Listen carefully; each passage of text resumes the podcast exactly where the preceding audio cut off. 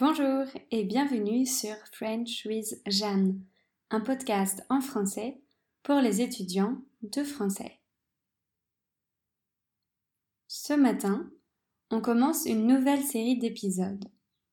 Comme je l'ai annoncé, je passerai les cinq prochaines semaines à vous parler de mes passions. En fait, je trouve que c'est un sujet qu'on aborde souvent, mais rarement en profondeur. On dit qu'on aime lire ou qu'on adore voyager, mais on n'explique pas vraiment pourquoi on aime ça. Cette fois, je me lance le défi de creuser mes réponses, quitte à vous livrer une part de moi-même. Vous le savez déjà, je suis quelqu'un de plutôt littéraire. Je lis beaucoup je suis assez studieuse et j'adore les langues. Allez, je l'avoue, j'aime étudier la grammaire. J'aime comprendre comment ça marche et essayer d'adopter la logique du système. Je prends plaisir à observer et à formuler des hypothèses. Mais ce que je préfère par-dessus tout, c'est écrire. J'adore construire de belles phrases, chercher le mot parfait, faire des rimes. J'aime m'appliquer à créer un texte fluide en utilisant les connecteurs qui facilitent les transitions. J'adore jouer avec la langue, expérimenter avec la grammaire et même composer un peu de poésie. Depuis que je suis toute petite, j'ai toujours aimé écrire. Quand j'étais enfant, le français était l'une de mes matières préférées à l'école. Et j'adorais surtout les devoirs d'expression écrite. La maîtresse nous donnait un sujet, ainsi que quelques contraintes d'écriture, et nous composions. Je me souviens qu'en CM2, mes camarades et moi avions créé un recueil de contes. Je pense que j'ai encore ce livre quelque part dans mes affaires. Quand j'étais une jeune adolescente, j'écrivais des histoires. Fortement inspirée par les séries pour adolescents diffusées à la télé, j'imaginais des histoires d'amour romanesques. Je donnais à mes personnages des prénoms modernes et je créais des rencontres pleines de drames. Seulement, l'inspiration finissait toujours par me manquer. Et puis, je n'étais que rarement satisfaite de ce que j'écrivais. Personne n'a jamais lu ces cahiers remplis de ratures. Par contre, au collège, j'écrivais autre chose que je partageais avec mes copines. Des lettres. On se voyait tous les jours, et pourtant on s'écrivait des lettres de quelques pages, parfois une dizaine. Quand j'y repense, je suis étonnée. Ça nous prenait un temps fou. Si notre prof de français avait su ça, je suis sûre qu'elle aurait été extrêmement surprise.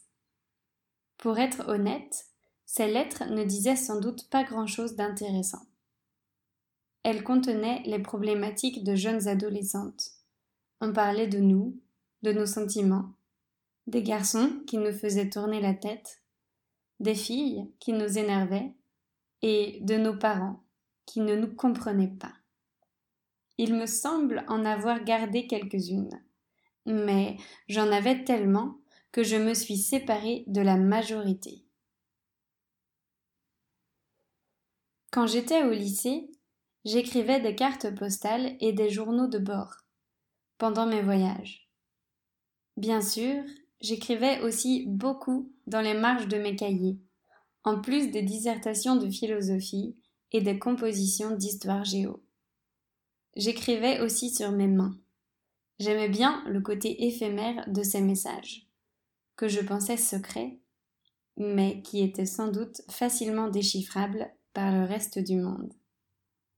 D'ailleurs, maintenant que j'y réfléchis, je suis surprise de réaliser que je n'ai jamais eu de journal intime. À l'université, j'étais vraiment heureuse. On me donnait beaucoup de devoirs et de dossiers à écrire. Et puis, le temps des grands voyages est venu. La Pologne, le Vietnam, et puis les Philippines. J'avais envie de partager mes découvertes avec mes proches, et peut-être avec d'autres personnes qui trouveraient ça intéressant. Alors, j'ai créé des blogs. Un pour chaque expatriation. J'ai raconté mon quotidien et mes aventures. J'ai toujours fait ça par plaisir, et dès que cela devenait une contrainte, je me suis arrêtée. Je mettrai les liens de mes blogs dans la description pour que vous puissiez les consulter si vous êtes curieux de lire ça. D'ailleurs, aujourd'hui, je blogue toujours.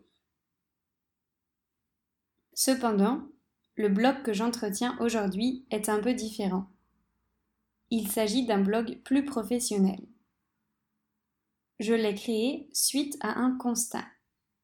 Lorsque je me suis intéressée à l'enseignement en ligne, j'ai eu du mal à trouver des informations à ce sujet. Alors, j'ai pensé que je n'étais pas la seule dans ce cas-là, et que mon retour d'expérience pouvait être utile à d'autres. J'ai donc créé un nouveau blog. Quelques mois plus tard, j'ai changé un peu de contenu en écrivant davantage sur le mode de vie de nomade digital. Aujourd'hui, j'ai un peu de difficulté à le tenir à jour. Je donne la priorité à mon travail, même si je réponds à chaque sollicitation. Je me considère assez minimaliste et pourtant, il y a des objets dont je n'arrive pas à me séparer. Ce sont mes carnets. J'en ai toujours un sous la main pour noter les trucs que je ne veux pas oublier. J'en ai souvent un dans mon sac parce que, parfois, une jolie phrase me vient à l'esprit et alors j'ai envie de l'écrire pour mon souvenir. En fait, pour ne pas vous mentir, j'ai une légère obsession à ce niveau-là. J'écris par plaisir, mais j'écris aussi pour garder une trace. Je n'ai pas une très bonne mémoire, et je suis terrifiée à l'idée d'oublier. Je veux me souvenir de plus de choses possibles. Et comme mon cerveau n'est pas assez efficace à mon goût, j'écris. Quand je suis chez mes parents et que je m'ennuie, j'aime bien reprendre mes carnets et me replonger dans mon adolescence ou mes années étudiantes. Ça me fait sourire de relire ce que j'ai écrit. D'ailleurs, j'ai toujours des carnets que je continue de remplir. J'aime bien faire des petits projets. Et chaque petit projet a son carnet dédié. Par exemple, j'ai un carnet où j'inscris les petits bonheurs de mon quotidien, c'est-à-dire les choses anodines qui me rendent heureuse. Marcher pieds nus, déguster un chocolat chaud, lire un livre près d'une cheminée, avoir un fou rire avec mes amis, recevoir un câlin réconfortant de mon frère. Bref, ce genre de choses. Dans un autre carnet, j'écris des souvenirs liés à des émotions positives. Il y a deux ou trois ans, j'ai suivi un cours de psychologie positive en ligne. La prof s'appelle Barbara Fredrickson, avec l'accent français. Vous la connaissez peut-être. C'est une psychologue américaine, connue pour ses recherches en psychologie positive et en émotions elle a identifié les dix émotions positives les plus courantes. La joie, la gratitude, la sérénité, l'intérêt, l'espoir, la fierté, l'amusement, l'inspiration, l'émerveillement et l'amour. Dans le cours, elle propose aux étudiants de fabriquer un portfolio positif. Moi, j'ai décidé de créer le mien sous forme de carnet. je pense à des souvenirs heureux, je les connecte à une des dix émotions positives et je les écris. Quand je me sens un peu triste, je parcours mon carnet et ça va mieux. D'ailleurs, c'est vraiment cela, pour moi, l'écriture. Un moyen pour aller mieux. J'écris parce que ça me fait du bien. Certaines personnes écoutent de la musique, d'autres font du sport, d'autres bricolent. Moi, j'écris. En fait, je suis particulièrement prolifique quand je suis triste ou que je me questionne. J'écris lorsque j'ai trop de pensées et que j'ai du mal à les organiser, ou que je me sens submergée par elles. C'est automatique. Je ne me pose pas la question.